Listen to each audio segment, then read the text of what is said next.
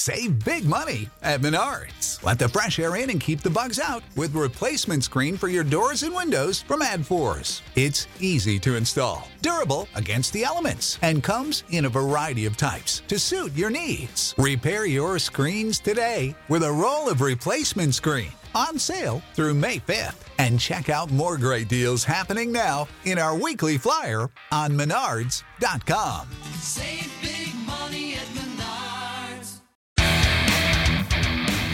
Welcome to the Believe Podcast Network SoCal Sweat. My name is Ann McDaniels, a former NFL cheerleader and product manager turned actress and model who dreams of being a UFC fighter. Meow. Learning strategies to help motivate others leads me to bring you interviews each week from a range of athletes, experts in fitness and nutrition, and so much more. Thanks for listening to Believe, the number one podcast for working professionals, and let's push our endorphins to higher performance through SoCal Sweat.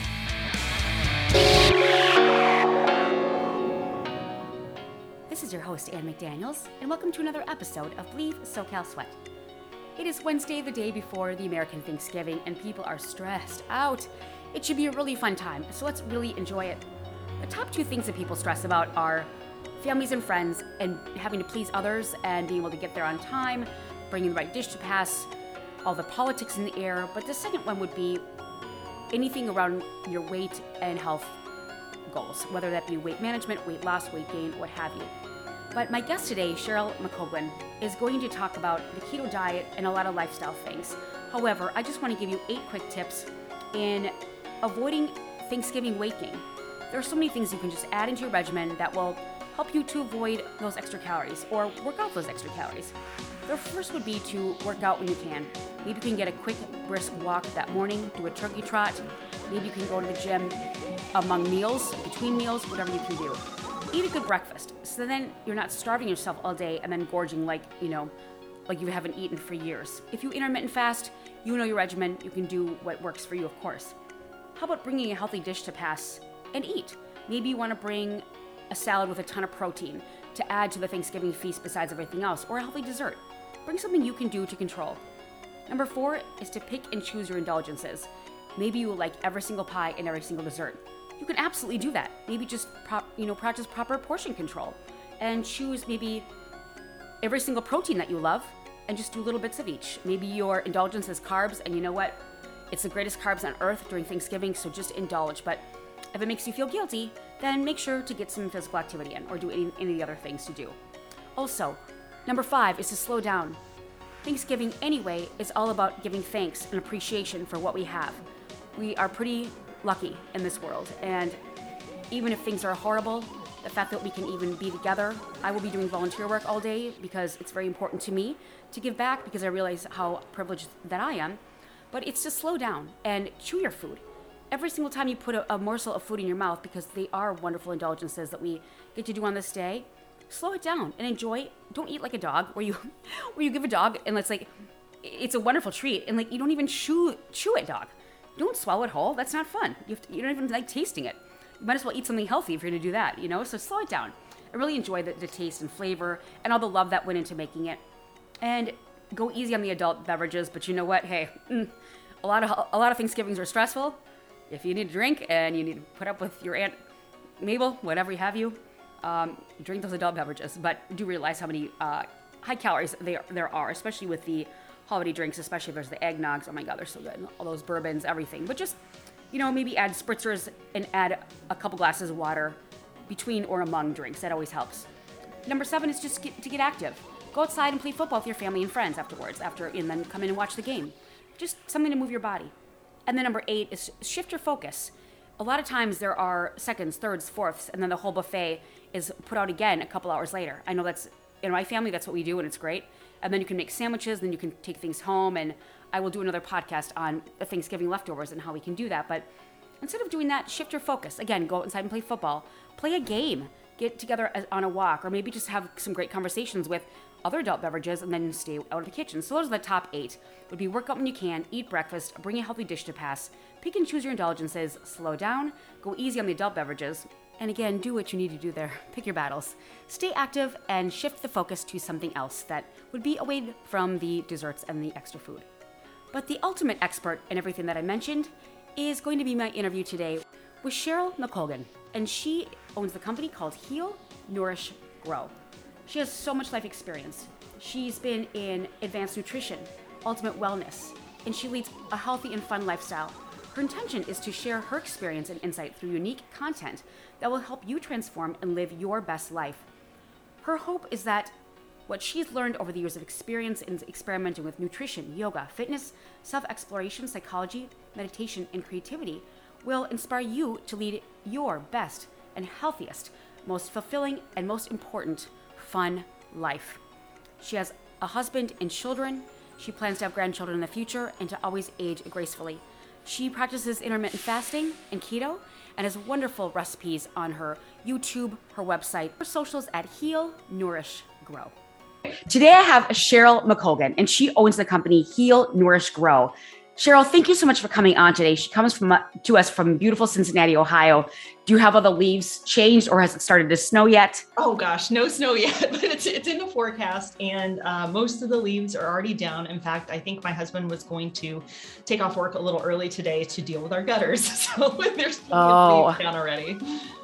And raking is a really good workout. I had covered that in a, in a last podcast. And burning calories during the holidays that you don't even realize, and making money. So you can you can put them to work in the neighborhood, make make extra money. there we go.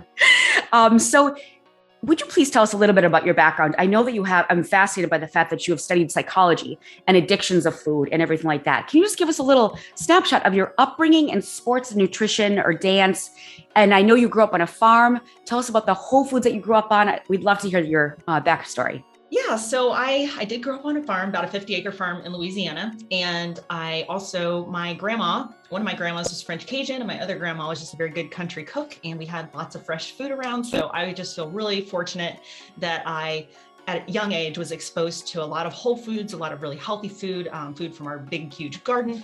And so um, so yeah, the, the food thing's always been a huge part of my life. And obviously growing up near New Orleans, where they have, I think, some of the best food in the world. And I've been fortunate enough to travel all over the world with my job and for fun.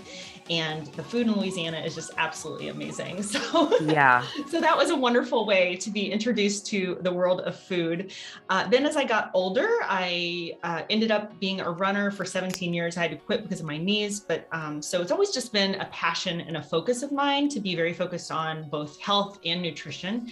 And that hasn't always looked the same over the years, uh, but I feel like I'm always open to new information. I'm always open to experimenting. And so I've pretty much tried it all at this point as far as diets. Yeah. Um, and then in school, I was more focused on mental health because my degree is in psychology and my minor was in addiction studies.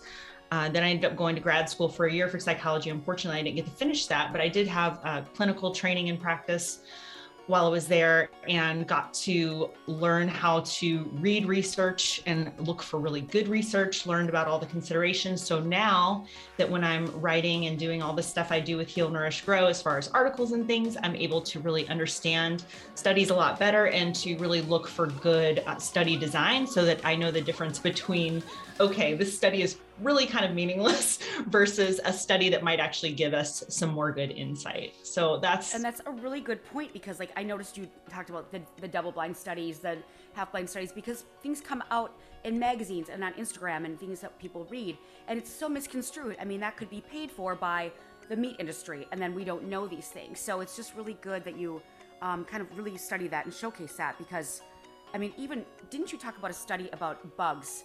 A, like an entomologist who was studying like the the nutrition of bugs, and that was another study that oh you had highlighted. Yes, I think um, you might be talking about the protein sparing modified fast. It was uh, yeah. two guys' names. I can't think of their names off the top of my head, but I can um, maybe send them to you later so you can put them in the show notes if you want. But um, sure. they basically did some research on locusts and what they found was that the locusts uh, that were eating the highest level of protein were the leanest locust. And, you know, it's obviously questionable does what happens in a locust metabolism actually apply to humans? But then they did some human studies later on as well. So it's some pretty interesting research. And I'll, um, I'll find that link and I'll shoot it over to you in case anybody's interested in learning more. But the gist of the whole thing was basically that having the proper level of protein can really uh, help you get lean and stay satiated. Absolutely. And that, that occurs in nature. So, as you said, it's the locust that does that. Now, growing up on a farm and then kind of changing with all these things and then keto, did anybody sort of naysay, um, well, this, this is the real way to eat? And especially growing up in Louisiana and Ohio, I'm originally from Wisconsin, and there's just a certain way of eating, and it's kind of in mass quantity sometimes, and things are fried. When you try to, um, when you eat that way, do you get people saying, oh, you don't know what you're talking about? Our ancestors have eaten this all of our lives, especially when you went vegetarian, because you went vegetarian for seven years, correct? Yes. Um, and there wasn't a whole lot of, I would say the one thing about the South is, uh, in general, there is a lot of unhealthy eating. And, and, But it's so good. I know. and it, but that would be kind of unhealthy, really based on almost anyone's definition of it, you know? yeah. Um, so there was never any like real pushback from my family in particular, but also I, I wasn't really eating any specific kind of way when I still lived in the South. Now, uh, as I eat, you know, low carb keto style and have for the last almost six years now, I would definitely say that, you know, people definitely have questions. They definitely ask about it. Uh, people wonder if it's healthy long term. And the thing that I just have to keep going back to, if you really look at how we evolved to eat, it's pretty unlikely that having the amount of carbs that we have in the regular lifestyle and the standard American diet is anything that's actually healthy for us because that was just never available to us in our past when we were hunter gatherers. And, you know, even the hunter gatherers, it's not like they were gathering things, everything that we look at as a vegetable or a fruit now has been bred for the most part for the ability to be easily transported and to taste very sweet. So if you had found, if you've gotten lucky enough to find an apple in nature when you were a hunter gatherer that hadn't been like a modern version of an apple, it would be, oh, about a quarter of the size of most apples that you find in the grocery store and hardly any sweetness to it. So if if you want to go to be like what should people really be eating, I think all you have to do is look at it from a very common sense approach as to how we evolved to eat and then go from there. The the other argument I hear sometimes when you say that people say, "Well, oh, but we live so much longer now." And it has to be like because you know we're we're eating healthier and we're doing all this stuff. Well, really, I heard this stat recently, and it was um, a doctor out of um, the UK, and he said, What would you attribute the longer lifespan to? Because something like 70 years ago, our expected lifespan was maybe the age of 40, and now it's nearly doubled. And he would say, Well, how much? And I'll just pose this question to you, just out of curiosity. How much percent of that would you say is from modern? Um, modern medicine advances people living longer like what percent of that lifespan increase would you say is I mean, well, especially in knowing athletes. I mean, look at all the nutrition. I mean, look at the size of people now. Mm-hmm. I mean, girls are also developing so early. Mm-hmm. I used to teach dance, and these 13 and 14 year old girls, I'm- I don't mean to be gross, but they were so developed, and I felt like a child compared to them. All the meat and dairy, all the hormones and the foods, and the fact that um, I come from a big football family. The impact of the quarterbacks, like my dad said, if he played in the NFL today, the fact that how hard he would get hit um, is just so much bigger. I mean, obviously we have the steroids and things like that, but we also have so, such huge advances in creatine and natural hormones and HGH and things like that. And the nutrition is everything we eat is being pumped with steroids and antibiotics. So we are getting bigger. Um, so I would say, gosh, 60% of the it's from the food and maybe even the vitamins, the advancement of vitamins.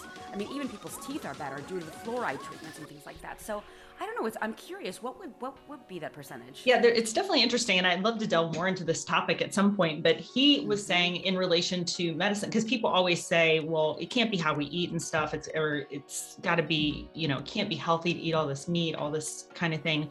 But only about 10% of that that extra lifespan is attributed to like the modern medical miracle in pharmaceuticals most of the improvement in our lifespan can actually be contributed to like public health measures, like simple things like hand washing and vaccines. I mean, not talking about the, the present one, but like previous vaccines Sure. like polio and some of these things where there was a really high uh, rate of you know childhood death we've we've eliminated all of those things Yeah. so don't look to big pharma and medicine to be why we're living longer. I think, you know, it's all these public health measures and how we're eating, if anything, is probably affecting us negatively for the most part, for the way that most people eat.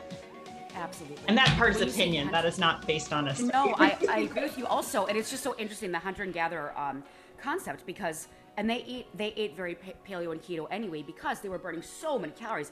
Like you said, they were literally hunting and gathering. Our mm-hmm. hunting and gathering in modern day society is going to In-N-Out Burger or Burger King and sitting in the drive-through, or Starbucks having these frothy, huge, sugary drinks. And you're 100% right. And or we can sit on our couch, literally have Uber Eats or Grubhub or whatever delivered to our coffee table. We don't even have to get up out of the door if we want to. So it's just, I mean, it's such. I don't want to say a lazy mentality or lifestyle, but our conveniences are really getting in the way. I believe also with the you know attribution to obesity Oh, absolutely. I mean, it's it's there's definitely a huge amount of lifestyle factors involved in the obesity epidemic and you know what you just said I, like i'm just we're looking at each other on video and i can see your refrigerator is like 10 feet behind you and that's how it is for most people and fortunately um, for, you know fortunately hunger for most people in america is not a huge thing in fact it's, it's the opposite problem and so we've, we've made it almost too convenient for ourselves to have easy access to not only food all the time, but the food that you were mentioning that's pumped full of hormones and full of sugar and full of. Um, there's actually this book that goes into, you know, food scientists have figured out how to make us eat more. It's called the bliss point. And so when you eat Oh, a combination of food, it like lights up your brain and, and releases the dopamine and makes you feel good. So like there's pretty much everything is working against us from a food perspective. For sure. And I'm so glad you said that because a lot of people get so upset. I mean, I've heard people say to some people, well, you just don't want to lose the weight bad enough. And honestly, like you said, it is sometimes not people's faults because the food scientists are so brilliant. I used to work um, as an executive for General Mills, and they had wonderful, I mean, it's very tasty, but even some of the berries, and I don't want to rip on the company, they're a wonderful company, but like even cheer, the, the, the Cheerios with the berries in it, those are not real berries. That is, uh, you, you, you would dissolve that into sugar. That is sugar that turns into glucose, and that is not a berry of any way, shape, or form in that in those cereals. Oh, and- so it's, yeah, it's hard. So you're right. It, it, we are pumped full of these chemicals, and it is almost like alcohol or a drug. That is a drug for us. And when you eat, when you eat it, like you, you talked about in your other podcast, you crash, you crash, and then that body craves more of that sugar. Mm-hmm. And could you just quickly break down what keto is and why you believe in it and how a carb is actually a sugar and glucose and why we should concentrate on the protein and the fat versus the carbs. Yes. So there's so much in what you said there. So first I'll start out by just making Just a simplified version. Yeah. You gave a really simplified version. the simplified Right. version of keto is, is very interesting to me because I think a lot of people overcomplicate it. And this is one of my kind of, I guess, pet peeves in the space with keto because It is confusing. it's very confusing. And so, how the keto diet originally started was as a treatment for children with epilepsy. So, children that had treatment resistant epilepsy, or before we had good drugs to treat epilepsy, they figured out that getting a body's body to produce ketones would calm their brain down and prevent seizures. So, really, it was a very wonderful discovery for these kids to have some kind of way to manage a, a disease that there was no way to manage before that. So that they, the fact that they discovered ketones really help um, your brain and act as an anti- anti-inflammatory agent in the body, it's, it's pretty amazing. But how most people come to keto now is not for seizure management, but it's to lose weight. That's what most people go for it for. Most people don't even know all the wonderful other benefits like the brain function improvements and the mental clarity and the extra energy that you get from it and the fact that there's a bit of a metabolic advantage to being in ketosis where your body actually burns up to 300 more calories each day just by the way that you're eating so there's there's so many other benefits to it that I hate to full focus solely on weight loss, but that is why a lot of people find it. And so the distinction there for me in what keto is is the therapeutic keto diet version that was for epilepsy can be quite different from how you might eat as a like a quote unquote keto person on a day-to-day basis. So the therapeutic keto diet you would have up to at the minimum probably 70% of your calories coming from fat. If you had really treatment resistant epilepsy, you might even go up to 90% of your calories from from fat. And that is to create a high level of ketones to calm down your brain. It's for a very specific purpose. For just keto diet, most people would just be better off if they just ate whole foods, even if some of those whole foods included things like the starchier things like a sweet potato or a, a white potato or a like more, um, you know, certain fruits that aren't super high carb could be maybe included. But you know, the fact is, most people or some people on a diet do better with a little bit more restriction. And I think that's part of the beauty of it. So if you're kind of cutting out those foods that are going to kick, quote unquote, kick you out of ketosis, and I kind of hate that word too, because I'm like, you, you don't have to be in ketosis all the time, okay? Right, it's not natural. That's kind of weird to be in that, that long. Well, And- I don't know if it's bad or good. That probably remains to be seen. I don't think it's an unnatural state because it's a state that your body is metabolically designed to be able to tolerate and thrive on. In fact, we would have all starved to death if we weren't have the body had the ability to be in ketosis because your brain yeah, your brain needs a certain amount of glucose every day. And that's true. And that's something that in the past, they kind of used that as a reason why you should eat a certain amount of carbs. But the truth is, your body can make all the carbs that you need. You can eat zero carbs every day, and your brain will function perfectly. Interesting. And like you said, don't overcomplicate it because it's just like the Mediterranean diet. If, if people are worried about, like, like you had said one podcast that you had a question of how much more fat should I be eating? And it's like, no, just eat natural whole foods like the Mediterranean diet and w- do what works best for you. So, no, that's a good way to break it down. And also, people use it for a lot building muscle. Don't you think it's it's a good way to build more muscle? The keto diet. Absolutely. It's a muscle sparing diet. So even though you might be, if you're protein. Yes, definitely, because it's an adequate amount of protein. The protein recommendations from the our dietary guidelines are simply a minimum to prevent deficiencies. It's not something that is actually an amount of protein that would be optimal for if you're looking for optimal um, body function, optimal body composition.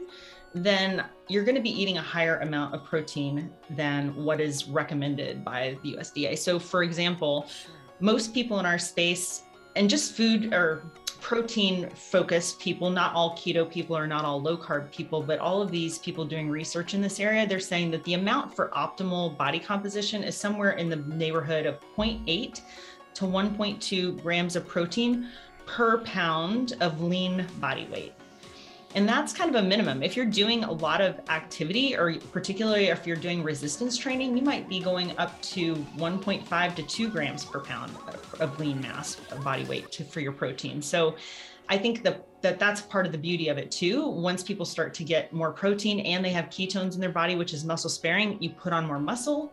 Whenever you have more muscle, your body naturally burns more calories a day because each pound of muscle Exactly. It means like almost 10 more. And you could Yeah. even burn while you sleep when you have more lean muscle mass. But that's a good point. And so, Cheryl, how would you, um, how would someone go about getting their lean body mass or lean body weight versus their weight? Would they just go to get DEXA scans or go to the doctor? Dex is the gold standard. Um, also, Um, Bod, Bod Pod is quite good. Um, That's any the water one, isn't I'm- it? y- no, that's hydrostatic. That's also the gold Oh. standard. Hydrostatic is when you is- are submerged in water. That's one way to get body Yeah. fat. Dex is another excellent one, and Bod Pod's probably the third best one. Sure. After that, you have calipers. You have scales that do it with bioelectrical impedance, Yeah. but they're not very accurate and and they're they might be okay for trends over time kind of thing but if you really want to get a good accurate starting point um, particularly if you are wanting to change your body composition if you can find a place like that in your area i highly recommend that you do it because you'll be able to see in the mirror and certainly on the scale but especially if you're working out and building muscle the scale number is not going to match up because the you know No. muscle's more dense and so. You and I could both weigh, be the exact same height and exact same weight, but one of us could have 15% body fat and one could have 30%. And those two people look very different, but they're the exact same weight. So the weight thing is not a very good measure. It isn't because bodybuilders have high BMIs, which is complete BS. Yeah. And they're solid muscle. So it really is not a good read. And I, I wish that the medical industry would change that because someone's considered obese, obese that is in the best shape of their life. It's, it's really, really crazy. So, no, that's a good breakdown because when you said 0.8 to 1.2 grams per lean body weight, someone could take, if they could be 200 pounds, but full of fat, and then that's not lean body weight. And Right. they're eating way too many, way too much protein. Well, and another way to do it without knowing your exact lean mass, you can also do it just by total weight, but you might say, say you're actually overweight or obese and you need to lose weight, you're not super muscular. We're not talking about those people. We're talking about people that are obviously higher body fat that want to lose. Sure, like a mesomorph. hmm then you can take your just take your um, ideal body weight so if you look at a height weight chart say you weigh say you're five five as a woman and you weigh 200 pounds now and you look on the height weight chart and your an optimal weight for you might be more like around 140 or 150, you can just use that number. Oh, that's a good point. Okay, that's that's an excellent. I just thought you had to get the the actual thing done. So it would be your goal, your goal Mhm. of what you want to do. That's great. Thank you. Um, would you say that women have a, a more difficult time with the keto diet than men in general? I don't know. It's interesting because there is a lot of talk about that, Yeah. and um, people worry that it has um, hormonal effects, like on your thyroid or different things. I just think women in general are more complex creatures on multiple levels. And we're harder on ourselves, maybe. Yeah. Well, there's definitely that. But there's also true that just your hormones change for women on a very cyclical basis every month. And so during different parts of your cycle, and I've heard multiple people talk about this, you actually are, are expending more calories in I think it's the first phase of your cycle. I have to look this up, but there's some part of your cycle where you're expending more calories. So the fact that you're feeling more snacky or more hungry is related to true bodily hunger that's that's reasonable because your body's using more calories. So I think in some cases knowing those sorts of things about a woman's body can help you, particularly if your goal is weight loss or weight maintenance. If you know that the first part of your cycle that you're going to be burning 300 more calories a day and that you're naturally going to be a little more hungry, well that frees you up to give yourself permission to eat those extra calories during that time frame and not feel guilty about it and also know that it's like two to 300 calories that can make all the difference. Because if you're trying to stay on whatever your weight loss calorie amount is, but your body's suddenly expending this much more energy, well, you're more likely to have a binge or go overboard because you'll get way too hungry. So just going up a few, you know, 100 or 200 calories during that time of your cycle, it could make all the difference because you'll just you won't feel as hungry and you won't then get into that cycle where you're trying to restrict yourself so much and then you end up going way overboard. I'm so glad you said that. I'm gonna tell one of my best friends in New York. She's on a big show, and we, we have craft services on on set all the time in entertainment. Cookies galore. I mean, it's the best best food you've ever seen in your life. And she just had her period, and she was just like, "Oh my god, I, I've gained so much weight." I'm glad. I'm gonna tell her. Blitz in the beginning. Add an extra 250 calories so you can be proactive about it. And I, I think it's a really good point um, that you said that. And it would make sense that we burn more calories because we're our body's really working hard to release an egg and things like that. So. Yeah, and that's really good because I know a lot of couples. I know a lot of couples that have started keto together, and the woman gets so frustrated because like he's dropping weight and he's being sexy, and here I am doing slaving away, and then he, he told me I don't want it bad enough, and I hate that when someone says something some, to somebody else who's trying to lose weight. Well, you're not trying hard enough, or you don't want it bad enough. Like you said, there are so many factors: sleep, hormones, everything that has is going on in people's bodies. So, no, I, I appreciate that you raised that point. Now, can you tell as we're going into the holidays it's a time where people are are some some some are worried some people want to stay at maintenance some people want to lose some people are worried about the social aspects of if they go home and perhaps they're a vegan and they're going home to their farm family in like in louisiana or something like or wisconsin in my case um, how do you suggest first of all how would you approach the holidays as as someone who's trying to be keep on track of their goals and i know you hate that word keeping on track. It's a good it is it's it's it's it almost insinuates that no one's on track or something like that Yeah, So- I don't. I need to figure out a better way to say that, but that but, but people understand that. I don't know. like keeping yourself accountable maybe Yeah, but then again something- that's something like that is- action Something like that is much better. Exactly. It has such a negative connotation, but yet when you say it, people know what you mean. Um, Exactly. It's just nobody wants to hear that. Right. Like, I am on track with my goals. What do you mean? You stay in your lane, you know? So, yeah, it's true. So, um, a couple little things. What could people do? Just maybe a couple tips and tricks to just stay in their lane. Yeah. Or- or- Well, my biggest tip is first. Well, first of all, I did. I just. It's funny that you brought this up because I just did a whole episode on this on my podcast that I put out. It came out Wednesday, so we're recording this on a Friday. So it just came out two days ago. So if you're hearing this later, it's I'll link out. that. I'll link that. um, it's already out and you can listen to the whole thing. But I think the most important thing is first identify what your goal is. Is your goal? I would highly recommend to anybody that's been in weight loss mode, it's always good to take diet breaks anyway. It's good for your metabolism, it's good for your soul, it's good for your brain, all of those things.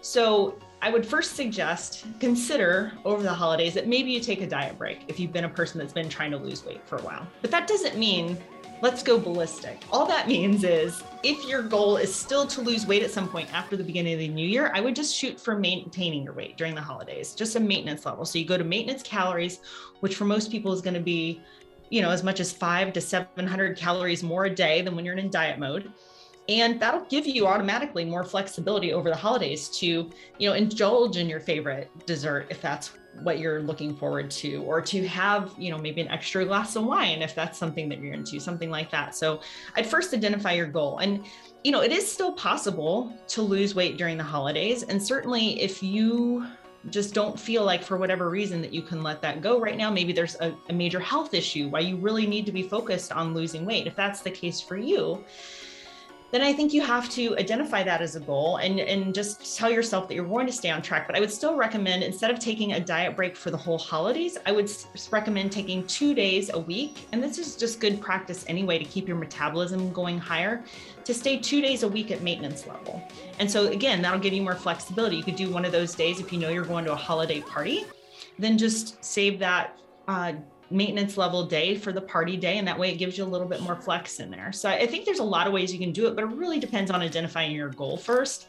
And that's what I think confuses a lot of people because I think some people go into it and they maybe don't even consider what their real goal is or what they'd like the outcome to be or you know what types of things are going to be dealing with over the holidays. Do you have tons and tons of events to go to? It's it's definitely going to be more challenging but if you have a mindset and a goal ahead of time it'll just make those decisions during all of these extra events a little easier. I like that. And when you say a couple days a week that you would add the five to seven hundred more just to like make sure it's a deficit surplus even amount would you do you call that reverse dieting is that actually some people do? I just like calling it a diet break, just for because you're just maintenance level days. It's not like you're sure. really necessarily going. I feel like the reverse diet in, at least in my mind, is more like when people are doing it on a consistent basis. So for like weeks and weeks, kind of titrating up calories. Yeah. So this yeah. is more like just a a temporary small thing that you're doing. But I do think that long term, it can really help keep your metabolism going because you know, there have been plenty of studies on this. Long term calorie restriction will reduce your metabolism. And it's not just from the weight you lose, because as you get to be a smaller person, your metabolism obviously goes down. And that's totally normal because just yeah. you're not maintaining a 200 pound frame anymore. You're maintaining a 150 pound frame or whatever it is. So that that makes mm-hmm. sense. But then there's this additional slowdown in your metabolism that comes from long term calorie restriction. So I just think taking a little break every once in a while is one of the better things that you can do for yourself and it kind of keeps you sane too. I mean, if you're that strict, it's like you've got to live your life. Absolutely. And especially during the holidays, that's what makes it so challenging. And you know, the other thing I said in the podcast is, hey, maybe if you're a person who doesn't mind putting on a few extra pounds now and then for whatever purpose. I mean, it is the winter, it's kind of ancestrally consistent that we might sure. have a little extra storage. If you mentally can accept, okay, maybe I, you know, gain three to five pounds over the holidays. If that's cool for you, that can be a goal too. And then you can just be have a little more freedom. So it's all about what level of freedom you want and what the goal associated with that is. Absolutely. And and as far as fashion goes, we're wearing bigger jackets, we have bigger clothes, fluffy sweaters, and but then again, to keep yourself accountable of okay, you, are covering that up, but you know in your head that you may not be following your goals. So, but it's just funny. I mean, I follow a lot of the fashion trends, and it shows that. I mean, obviously we're away from skinny jeans, but because of the pandemic, all the jeans now are going back to like the mom jean look, mm-hmm. bell bottoms, just because of, of the indulgence. And also, you know, athleisure wear is getting bigger and bigger and better. But it also goes to show people are working from home and we want a better work life balance anyway. And I do know that the pandemic, as you know as yourself, caused a lot of issues with, with weight gain and things like that because oh, yeah. the gyms being shut down. Depression, I, I, and you study psychology, mm. the depression was huge and isolation. And, and we look to food because, like you referred to it as before, is it's a drug. It make, it's dopamine. It makes us feel great. And food doesn't talk back. It doesn't yell at us. It doesn't make us feel like we're less than. But then it's a vicious cycle, and people can go into, you know, the, the snack modes and then feel bad. But anyway, no, I like how you broke that down. Taking a little diet break, staying at maintenance by adding 500 to 7 calories, 5 to 700 calories a day, a couple days a week, especially on the party days. I think that's very um, that's very doable for sure. So, but it's also hard because people are so much more busy and they may not, may not be able to get to the gym and things like that. So, for people to kind of keep keep that in mind as well. Yeah, so. and I think that's a good point that you bring up because I always like to say that if you're if if weight loss is your goal, it's 90% um, the combination of sleep, stress, and what you're eating. 10% might be working out. Really, to me, working out is for physical cardiovascular health, for making your muscles stronger, and to keep you sane and healthy mentally. It's not really for weight loss, in my opinion. I, I mean, I think people can really go overboard in that direction with it. I think you should absolutely move your body every single day. I like to promote joyful movement, whatever that is for you. So it's easier to do and, and easier to be consistent with it. Um, but if you you've really if you're worried about gaining weight and stuff, I just think you do have to pay a little bit more attention to what you're eating, what how you're sleeping and your stress levels. That would be the more things to focus. And I think if you're busy and you don't have as much time to do like a big workout, still just having like 10 minutes or breaking it up throughout the day, still just try to get something in. And because it's more for your sanity than anything else, I think. is. And getting outside and breathing fresh air or just being with friends just to do a little walk. Mm-hmm. I agree with you, Cheryl, because I always tell people it's 90% in the kitchen of, of what of the whole weight loss thing.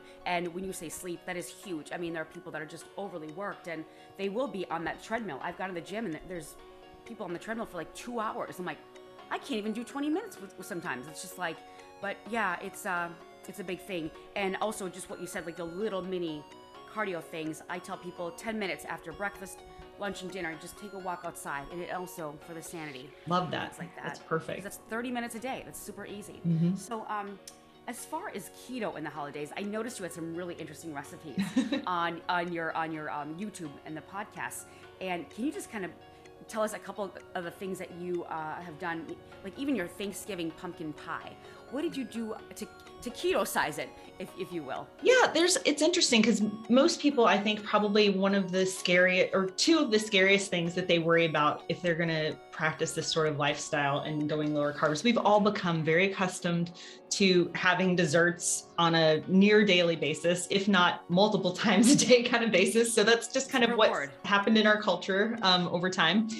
And then they are afraid they're going to miss bread and they're going to miss pasta. And so, and you know, it's funny when I, people talk to me about this stuff, they're like, oh, well, I know you don't like that stuff. I'm never like, no, I love that stuff. I love that stuff. Who stuff. doesn't? Exactly. Right, We but- trained yourself to not like it, but it's not the case. Right. No, but I have just from from very serious health reasons, both in my personal past and in my I have a ton of cancer in my family. So I just am really committed as a goal for myself because of those things that this is why I choose to do what I do. I'm not saying everybody has to do Cancer it like loves this. sugar, as we know. Cancer thrives on sugar. It absolutely does. And so for me, I just have to say, no, I can't. I don't think I can do that for my long-term health. I want to be around when, you know, we have grandkids or something, hopefully, or or just be able to move well and feel well still as I get older because I'm almost nearly 50 now. And like the way things are hurting, I'm like, I can only imagine what's gonna happen. So You look like you're 24. Oh. Cheryl. it's the good lighting in here. No. But I do think it, it also can be attributed to healthy lifestyle and um, I, and good genes. Obviously, I think that helps. I am, I'm pretty fortunate, but um, but th- I want to keep it that way, right? So I'm trying to make these kinds of choices, but certainly you don't have to be super strict. I just like to tell people going for like one percent better every day and just a slow transition into a lower carb lifestyle. Again, I don't think everybody necessarily has to go all the way to keto. For some people, for certain purposes, it might be really a good idea. Like if you're if you have diabetes or pre-diabetes, it's really an amazing tool for managing that. And there's plenty of research out on that at this point. Um, it's also really good for people that need really high level brain functioning. So for me, I write all the time. And so for me to be in ketosis, it gives me like, I feel like an extra edge of just being super Yes. Clear and It focused. seems intermittent fasting. You and I both feel the same way about intermittent fasting. Mm-hmm. I've never had more energy and clarity in my life as when I i- intermittent fast. Yeah. And people are like, "Oh, you're starving yourself." I'm like, "No, I know. You want to see my meal in two hours? It's enormous. yeah, right. I mean, it's huge, and I look so forward to it. Yeah, so I'm really glad that you said that, and because it, it is important. Um, so, what what would you put in that pumpkin pie for the keto? oh, sorry. So that was the original question. I got off track there. But No, I'm I, I ask a lot at, at once, so Fortunately, um, most recipes are fairly easy to make keto. There are certain things that they're not. There's like no awesome keto bread. I'm just going to say it because there's not. I think if, if you don't have any serious health problems and you really love bread, just have a piece of amazing bread on occasion if that's your thing. You'd be much better off because the substitutes, have their own issues. For example, almond flour is a very prevalent substitute in keto, and it's fine for most people. However, if you happen to be um, sensitive to oxalate, so if you've ever had a kidney stone before, they'll tell you go on a low oxalate diet. Yeah. And it can cause other issues in the body as well, high high levels of oxalates. But if you don't have that issue, keto flour is the main one. Um, but like I said, it's got its own thing because it can have quite a lot of calories. It um, can have a lot of oxalates. Um, but so for the keto pumpkin pie, that is the crust is um, almond flour. And then you just use a sugar substitute in the mix. Now, pumpkin does have a slightly higher carb content by nature, but it's still really easy to fit it in keto macros. And so, really, what's in the filling is just um, pumpkin puree and an alternative sweetener, and then the typical spices that you would do for any pumpkin pie. So, it's pretty easy. Oh, that's perfect. Yeah. Um, I would say, would you say that the pumpkin puree would almost be almost be equivalent to like a sweet potato with that much, or there's a lot more glucose in that? In there's a lot more uh, glucose in carbs in the sweet potato. It's um Oh. Yeah the pumpkin puree or maybe they're about equivalent i don't know i haven't i mean i obviously looked at it when i did the recipe but um, sweet Yeah. potatoes are more carby than people think i mean they're Sure. they're not only full of the just the fiber carbs and stuff which are usually fine for keto but it does have a higher amount of sugar in it naturally Exactly. Now, um, on the snacks, there are so many keto snacks out there. I mean, you go to a, a grocery aisle, it is everywhere. And I've been so interested in looking up the nutrition labels. Well, number one, they're also very expensive. Mm-hmm. If you have to pay for that, like I saw a keto cereal the other day in a health food store. I mean, the bag was like so small, and it was seventeen dollars. I'm like, are you kidding me? I mean, this is not. It's just it's not doable. But I guess I mean it, it was perfect keto macros, but come on, that is not that is not sustainable or doable unless you have that kind of money. And we don't know. And like you said earlier, a lot of these things that are substitutes, there's fillers in there. So if you take out something, you have to add something else, and they're usually could be high in things that could cause, cause gastric problems. I mean, some people get like massive diarrhea or constipation from some of the additives or takeaways to, to make things taste good.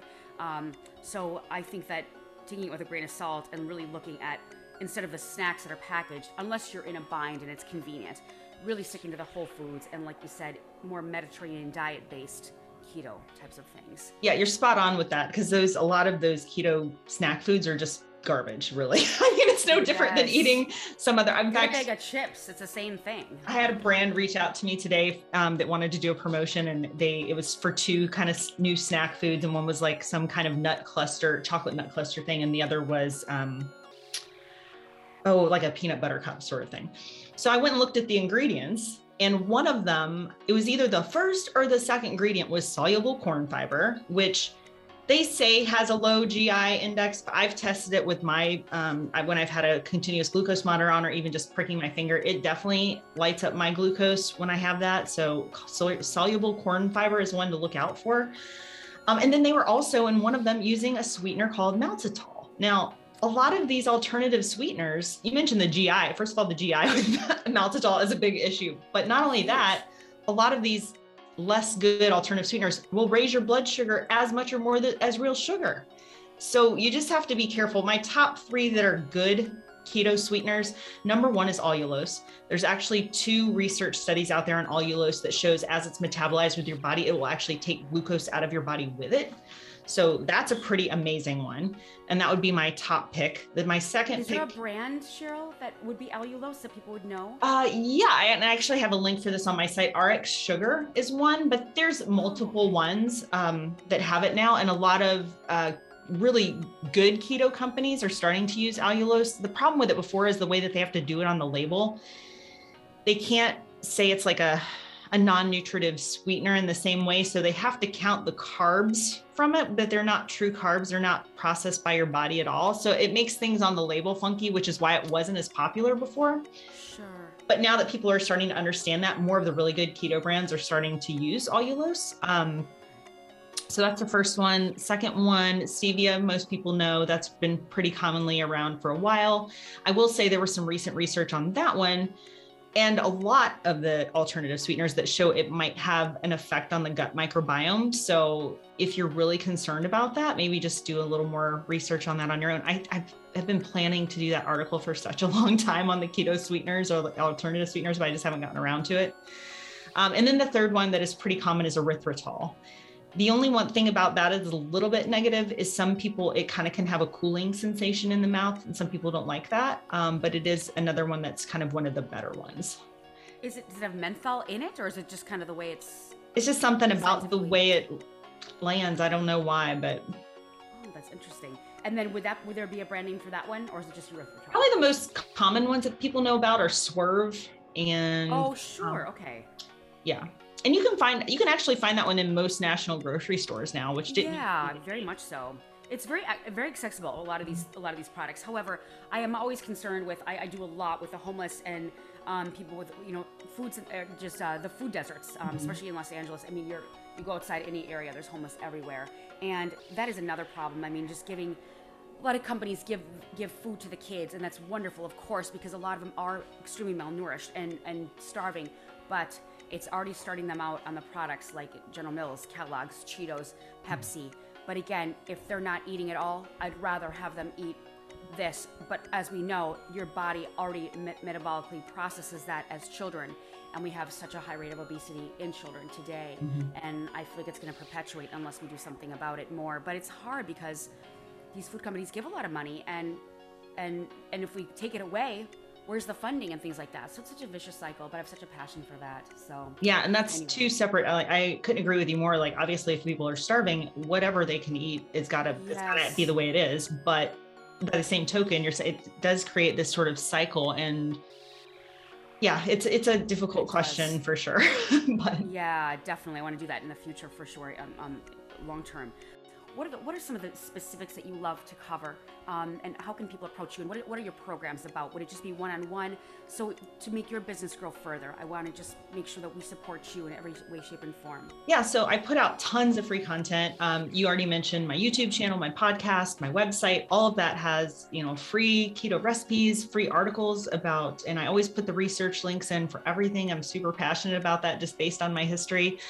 Um, but I'm Heal Nourish Grow everywhere on every channel. The only place I'm not that is LinkedIn and um, myself, Cheryl McColgan there. So I'm pretty easy to find. Um, and as far as programs or anything, I am working on a few things right now um, that might produce some programs in the future if people want to work on a what would be a more affordable basis because right now i just do one-on-ones if you know and that's just like i said aside from all my free content but i do occasionally work with people um, in that way and i do have a cookbook that is out any minute. We're kind of doing the final edits on it um, and i've got Congrats. another couple projects in the works um, as far as education and uh, we'll have more information on that soon. I, it's nothing i can really divulge yet but um, my next several weeks uh, are going to be extremely busy yeah then we're heading to the holidays you're going to be very busy yeah because of course i still have to cook for thanksgiving and all that too Exactly. I think you should hire at this point, but it's hard because even when you go to a restaurant or hire somebody, you don't know what, what's going into that food, and that's but that's why restaurants are so delicious because they add the olive oil, add the olive oil, and things like that. What is your cookbook going to be called? Can you reveal that, or is that? a oh yeah no it's um easy weeknight keto and they're all very Oh, clean keto recipes but they're all done in under 30 minutes because i know big um you know concern for a lot of people is obviously time as you just mentioned being busy. And in our family is no different. Our kids are running off to sports all the time. And uh, we're looking for you know easy meals that we can make. And so whenever i whether it's putting the recipes on my site or like this cookbook i do try to make all the recipes really uh, easy in some way. Some of them are crock pot you know some of them are things that you make you know you might make it ahead the night before or marinate it the night before and then you get home from work and you just boom put it on the grill and it's you know done in 15 Great. minutes something like that so So very sustainable and very approachable. Mm-hmm. Um, really quick question on that: Do you add uh, the air fryer recipes to that, or do you stick away from stay away from that? I know I love that. I have an air fryer and I love it. and I actually um, have a great company that I work with for that called Aria, but I don't haven't done a lot of recipes for it. Uh, but it's you know it's wonderful for the most basic stuff. It's great for reheating things. It's great for making things crispy. Uh, it's great for you know things that you know our kids are like any other kids. They still eat a lot of packaged things, unfortunately, even though I would prefer that they didn't. And it's wonderful good. for heating up that kind of stuff. But, um, Yeah. but maybe in the future. Sure. Do you do you see any danger in the air fryers as, of going like they're healthier, but they're still fryer, or do you pretty much think that they are healthy? It's healthy. It's just an oven, is really all it is. I think the air Okay. fryer part of it is it circulates the air in a way that it can crisp up skin and stuff without having to actually fry it or without having to um, add extra oils and stuff if that's something you're concerned about. So I would say it's it's very healthy. It's just um, it's really it's. I mean, can I say it? It's it's like a marketing it's- thing. Oh, totally. Actually, you know, that actually helps a lot because I always think fryer, and that goes against everything. But okay, I'm glad that you broke that down that way. it's really just like a little toaster oven kind of thing. That's really all it is. perfect. Okay, thanks for that.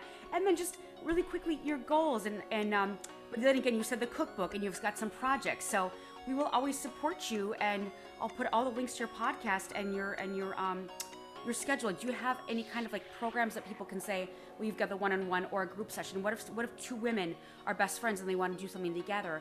Would you do like a duo or anything like that? Sure, I'm always open to whatever. I'm, I'm not real rigid in how I work with the. I just like to help people if I can. Sure. And so, sure. in whatever way people like to work, I do think having some kind of programs, though, it generally makes it more affordable for- for people because obviously, when you're paying for an hour of somebody's time, um, it's always more expensive than if you have some kind of group setting. So, you know, or if you had a bunch of friends that wanted to be like accountability buddies and lose weight together or work on their habits of getting better sleep habits together or whatever it is, you know, I'm I'm always open. I can't promise that I can always make it happen, but um, I'm Sure. I'm always open to like just trying to help however I can. That sounds great. And then, do you have um, nutrition plans, or are you allowed to do that? Are you you're not you're not a dietitian, correct? not a dietitian. As far as I know, though, there's really no restriction on. I mean, plenty of people in the space are not dietitians. In fact, most dietitians will get in trouble with this. I've gotten in trouble as a fitness instructor because Yeah. people have asked me, "What do I do?" And like, I almost got like in LA, you can like go to jail. I mean, it's very dangerous here because there's so many people in fitness here. Yeah. And I, the speak that I learned the hard way because I, I almost got nailed was this is what I do, but that does not mean that works for you. This is what I do. Right. And that's what, yeah, that's the only thing that I can say.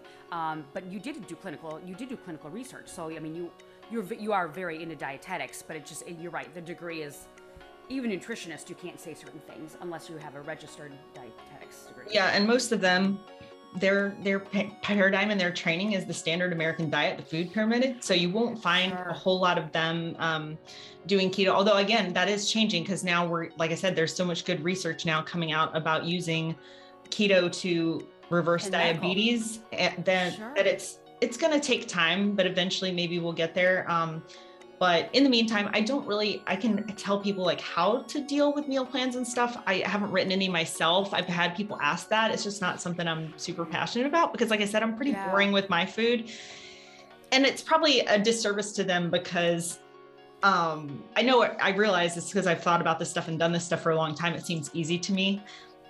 And I feel like it should just seem like that for everybody. And I know that that's not Yeah. the case. That's the, the way you get when you're in a kind of subject matter expert on anything, right? It seems easy to you and you Yeah. forget that when people are are just learning about it, it's it's more challenging. So I can definitely see how a meal plan would be helpful. I just it's not something I've done yet. But um I feel Yeah. the same way, and I'm very regimented. I, I like to eat the same things every day. It's easy. It's almost like Bill Gates wore a black turtleneck and jeans every day. It just keeps you. It keeps you. I mean, it, it just it's more streamlined. I don't like a lot of clutter. I don't want to go and have all these options, and it's like, oh, you know. I also, and then you know, you're just you just you feel more disciplined with everything else, and that also clears the brain. I like to be very, very um like you're a writer. I have all these things going on at the same time as well, and you want to have a clear brain. We don't forget things. I mean, I do see people that have monstrosities of different diets with all the sugar and they're always either forgetting something or they're always extremely fatigued or running all over the place. And i'm not blaming the diet or anything like that but it does keep you more clear when you intermittent fast and, and kind of stick to a plan so. Well, and just because you brought that up, a quick thing for people to, just in case somebody ever hears this, uh, is that they are calling Alzheimer's disease type 3 diabetes now.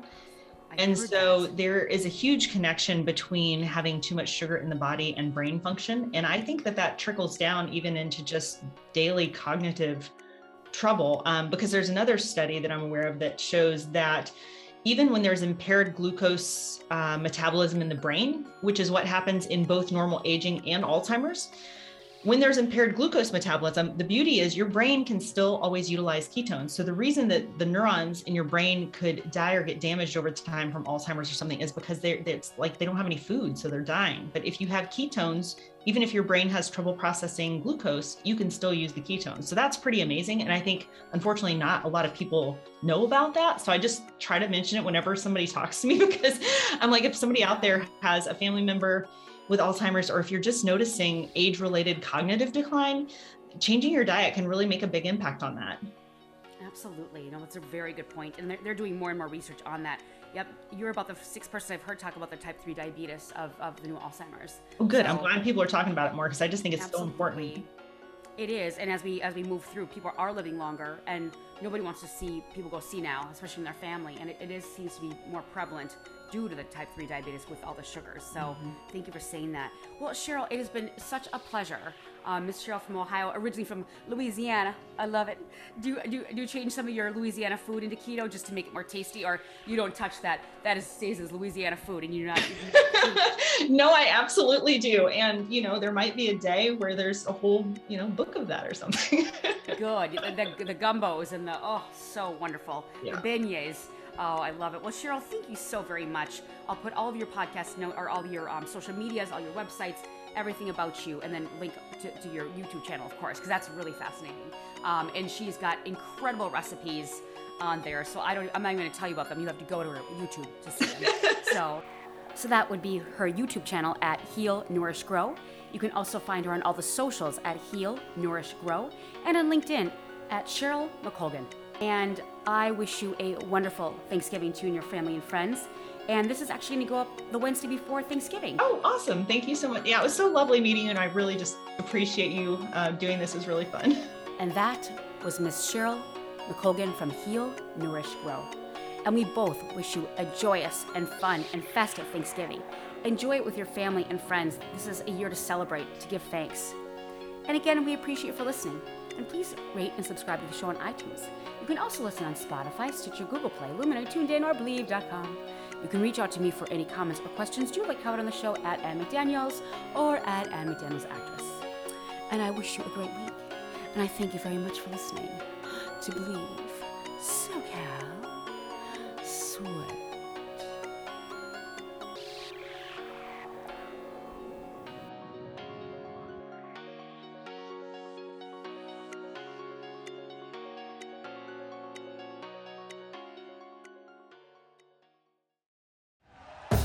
Thank you for listening to Bleav. You can show support to your host by subscribing to the show and giving us a five star rating on your preferred platform.